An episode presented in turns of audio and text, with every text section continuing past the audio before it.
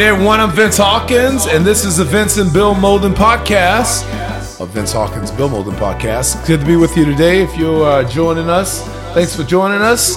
Uh, it's good to be with you. I got a special guest with me today, Kendall Albert. Uh, Kendall is a minister on our staff here in the Gateway City Church. He is and a phenomenal young talent. Uh, I think maybe even uh, young uh, in age, but certainly uh, very mature and wise in spirit. Kendall, welcome to the podcast. Yeah, thanks. Glad to be on. Yeah, good to have you with us today. Kendall preached a word for us on Sunday. If you have not listened to the sermon, you go ahead and click on that button below. You can listen to the sermon in its entirety. This is one you're not going to want to miss. Uh, we have uh, been going through first principles as a church, and of course, uh, if you are, uh, if you follow our churches, you know we are huge advocates of faith, repentance, and baptism. And as part of our first principle studies, we talked about faith and repentance, and Kendall did a lesson for us on baptism. But this particular Sunday, as we go through the book of Acts, our theme is the good news, of course. We're in the book of Acts, chapter 19, and Kendall uh, following up to our Bible studies on repentance, you did something pretty amazing in Acts 19. Uh, you talked to me earlier in the week. You said, Hey, you mind if I wrap up this particular section here in Acts chapter 19? And you wanted to talk about the section there where the scrolls are being burned and a riot takes place and uh, when you asked me about it, of course, I was like, sure, do whatever you want, preach the word. uh, but uh, I was pleasantly surprised to see where you took that passage. And I thought uh, maybe you can tell us a little bit about what you did with that section of uh, Acts and then how you landed there. Yeah, so Acts 19 is uh, kind of this section where uh, they go into to Ephesus and they're preaching the word, and, and this new church is started. Mm-hmm. And and so Jeff talks about you know kind of in this they ch- start this new church. Uh, the new Christians do these crazy things, and people want to be a part of this without really uh, holding to the teaching of Jesus. So they start. Uh, you know, driving out demons in Paul's name, and right. ends up going really poorly for him. And so Jeff talked to them that it was awesome, and I was like, Seven well, Sons of Sceva, yeah, and the Seven Sons of Sceva. So I was like, man, you know, they were doing this in response to something, right? And and so and they were doing it in response to this uh, repentance that was happening when these people were becoming Christians, and or maybe these new Christians who were just really transforming their life and. And then, right after that, this riot starts, all based on what was happening from this new church being started. Right. So I was like, man, I, this new church was started. I love it just it's inspiring and moving what they did. And so that's kind of all we talked about was just, you know, what is, you know, how can we, you know, look like what a, a young church looks like. That's good. That's good. And uh, I I, th- I, I love that you, you you talked about that. Really is is when the when the when when gospel is preached, when good news is preached, and that's our theme for the year. When good news is preached, and, and repentance is good news, right? Repentance is good news, and um, but when repentance is preached, when gospel is preached, there really are two responses the two responses, and and and uh, I thought it was great that you were able to kind of find in that chapter there the two responses, and I thought maybe you can share with everyone the two responses you saw, and and and just kind of how you came to that, even. Yeah. So the two responses we see in Acts 19, okay. and I said on the on the sermon that's the same that you see in every chapter through that's Acts, right. and right. you see it in the Gospels. You know, when people hear the gospel, is that you, they either accept it, they they radically change their lives and they have great joy, or they don't believe it and there's opposition mm. uh, and disbelief. And you see that in Acts 19. You see those who uh, who believed it and they you know confessed their sin, they burned the scrolls, that, and there was great change and there was joy. And then those you know so much so that people wanted to be like them. And then yeah.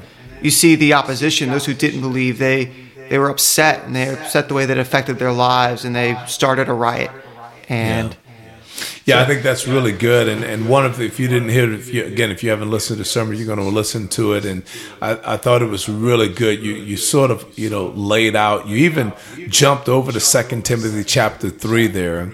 and uh, was was was kind of uh, worked in that passage, that section of scripture there, where uh, Paul is, is telling Timothy in the last days, right? These are the things that people, there will be terrible times in the last days. And I think it goes on outline some 18 or 19, you know, you might say characteristics of those that are being disobedient. And frankly, it's of those who are unrepentant and uh, I thought it was phenomenal that you worked that in. It was it's, it's like its own little sin list, if you will. And there's a common theme in that, right? Uh, people will be lovers of themselves, mm-hmm. and it goes on the list of things they are treacherous and rash and abusive and on and on and on. I'm not looking at it. There's about 18 things there. It's a great list in of itself. Uh, but uh, but these are the things that uh, that that that sort of exists. And I, I, thought that was powerful. It was great for you to turn over there in, in Second Timothy. It's a great way to. I hate to use the word use, but uh, just allowing. I say let the Spirit use you. The Spirit on the pages speak to us. And so I, I thought maybe you wanted to kind of share a little bit about that, uh, particularly uh, because you got specific about things. You not only talked about the passage, but you got specific about things that people need to repent of.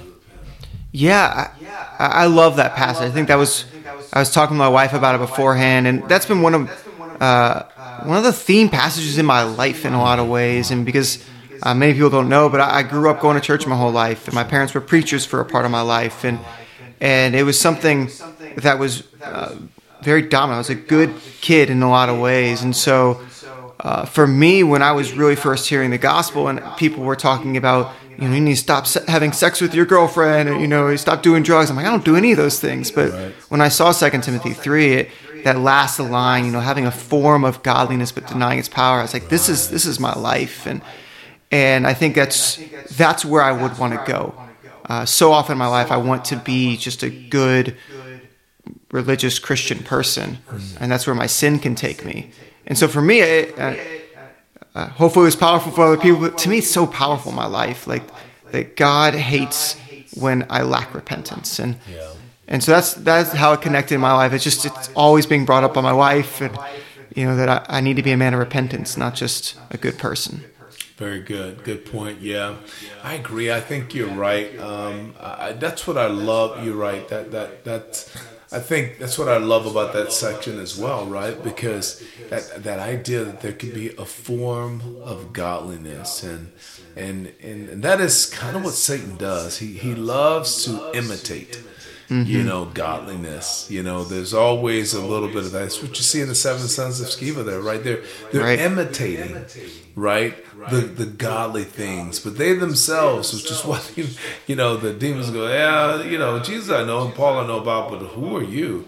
And so, which is an interesting passage in of itself. But yeah. I guess getting back to the section here a little bit, I mean, I, I just thought it was just brilliant. And and it was very moving. The response of the congregation if you were not in person uh, the the, the post worship chatter and conversation was meaningful. And i even met with some disciples throughout the week and i've heard numerous times people referencing your sermon talking about repentance. And man i went home and i wrote things down that i need to repent of. And so thank you so much for speaking uh, allowing the spirit to use you to speak in that way uh, I thought that was really good. I think very, very, very challenging on a num- number of levels. You know, Kendall, when I preach, there's always something that I just thought, gosh, I didn't have time.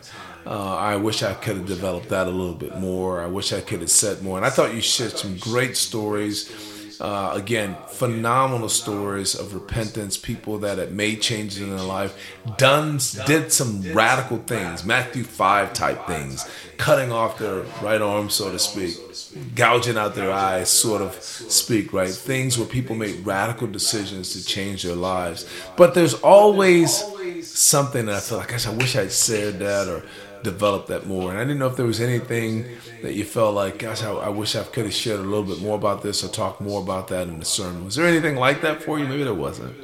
Or anything you wish you you like to share, uh, even um, now. Yeah, I think you know after hearing responses, I, I, I want you know it, it's a challenging, convicting thing, but I love repentance. Yeah. And I I wish I could have even just said, man, just the repentance is incredible, and I wish I would have said that more. Uh, I know I said it a couple times, but it just it is a, a true gift of God to be able to repent and and yeah, like it, it's crazy and it's radical, but it's it's amazing. And um, if I had another 20 minutes, maybe I would have just talked about how you know if I love someone, I'm going to call them to repentance because, I, because it's amazing. And if and if I love you know and if I want to live the life God called me to, I want to repent. It's it's refreshing and, and beautiful, and I'm so grateful uh, for those things. That's probably I probably would talk for 20 minutes about how grateful I am for people uh, who have really called me to that and, and allowed God to transform my life yeah. through repentance. Well, I, I agree, and I, I, agree with you. There is something inside of us, right? I think when we're called to change, and um, you know, what do you think that is? Uh, what What do you think that thing is inside of us when we're faced with, you know, you need to change, you need to, you need to be new or be renewed or repent? Why is that such a bad word? You think? Why is that such a difficult thing? Obviously, there is the painstaking work of having to make changes, but just even emotionally, okay? Uh, why is it such a hurdle for? Uh, for for humans, for people to overcome. I think you know when, when you say, "Okay, we need to change, we need to do this." What is it? What is that thing inside of us that goes, "No," you know?